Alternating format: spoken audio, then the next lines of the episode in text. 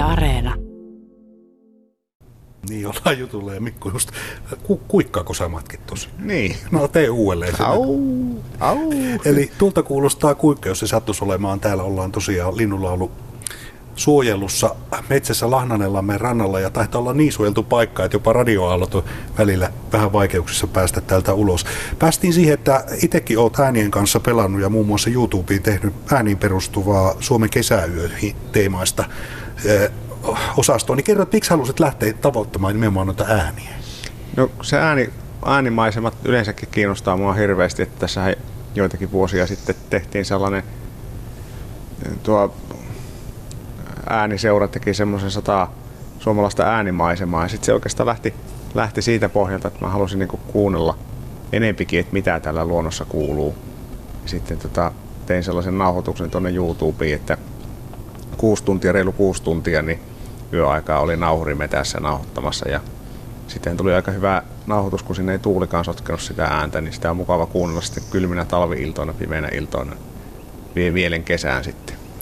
Äänillä on semmoinen ominaisuus, että ne vie meidät unen kaltaiseen tilaan ja jos me keskitytään oikein niihin ääniin, niin se varsinainen paikka, joka saattaisi olla vaikka sun olohuone tammikuussa, niin unohtuu ja yhtäkkiä ootkin toukokuisessa kesäöisessä, alkukesäöisessä Suomen luonnossa ja kuuntelet noita ääniä.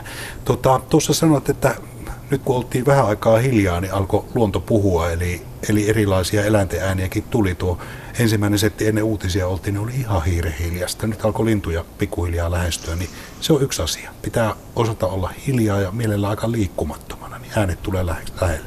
Joo, kyllä se näin on. Ja sitten tuota, jos oikein hyvin käy, niin sitten näkee niitä lintujakin, että tuossa taisi olla viime kesän puolella, niin oli yhden lammen rannalla. En tämän just nimenomaan sen Lahnasen rannalla, mutta oli ilta hämärtynyt jo ja oli melkein pimeitä ja ihan siinä kaikessa rauhassa istuskelin. Niin metsäviklo tuli siihen muutaman metrin päähän.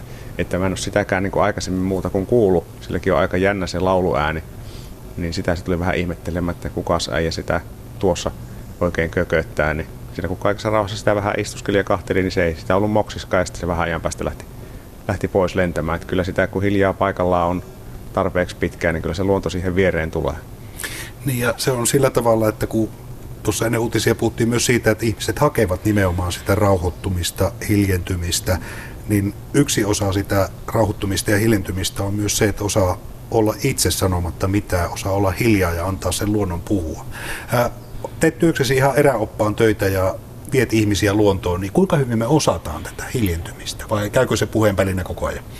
No meitähän on tietysti joka juna ja osa riittää vielä linja-autoonkin, niin kuin isäukko tuppasi sanomaan aikoinaan, että moni on semmoinen, että kyllä sitä niin mielellään sitä juttua siellä heittää siellä patikalla, ja eikä siinä mitään, sitähän saa, saa puhua ja keskustella, jos haluaa, mutta sitten se, just tosiaan haluaa niitä luonnon ääniä kuunnella, ja varsinkin, että jos lintuja, muita arkoja eläimiä, mitkä tuota, sitä ei sitä äänestä niin hirveästi perusta, niin haluaa nähdä ja kuulla, niin kyllä se paikallaan oleminen ja se hiljaa oleminen on aika tärkeää ja se ei taas niin kuin, mulle ei tarkoita pelkästään sitä, ettei puhuta, vaan se, että sanotaanko nyt joskus, ihan suoraan, että joskus vähän tympäännyttääkin, että jos itse yrität seistä paikallassa niin sanotusti keskellä vaatteita, ettei kuulu vaatteiden kahinaa eikä kenkien rapinaa sitten maata vasten, niin pitäisi saada tosiaankin niin hiljaiseksi, ettei, ettei minkäänlaista ääntä kuulu. Niin ja siinä tavallaan sitten kun hiljentää itsensä tuohon aika hyvin kuvasit, että ei omien vaatteiden kahina kuulu, niin, niin se tarkoittaa sitä, että aistit avautuu ulospäin ja kuulon lisäksi näkö terävöityy, hajuaisti terävöityy. Ihminen on kaikilla aisteillaan silloin luonnossa, kun tekee noin.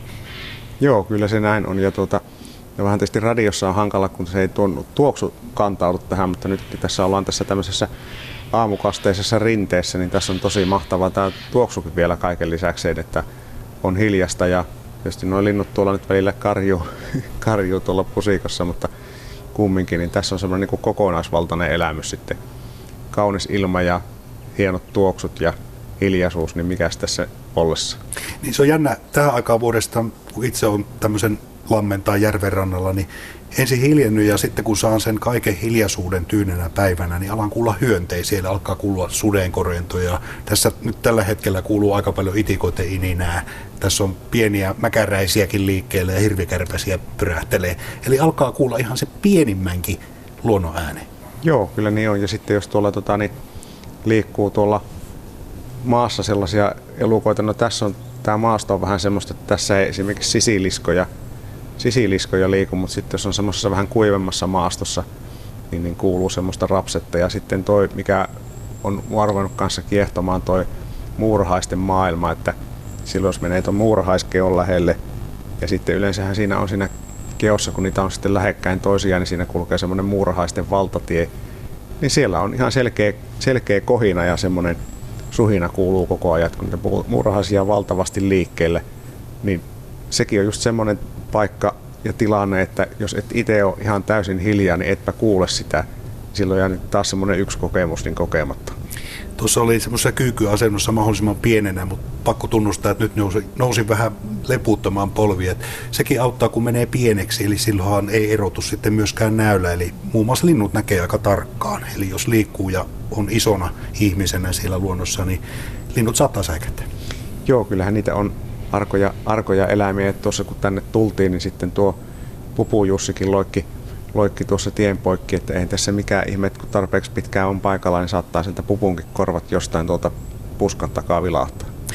Mikko, kiitos näistä vinkkeistä. Eli kun eräoppaana opastat ihmisiä, niin yksi tarkoitus on nyt, että ihmiset pääsisivät näistä ahdistavista uutisasioista eroon ja nauttisivat luonnosta. Niin jatketaan tätä jossain toisessa yhteyksissä ja toisenlaisessa äänimaisemassa. No niin, kiitoksia. Kiitos.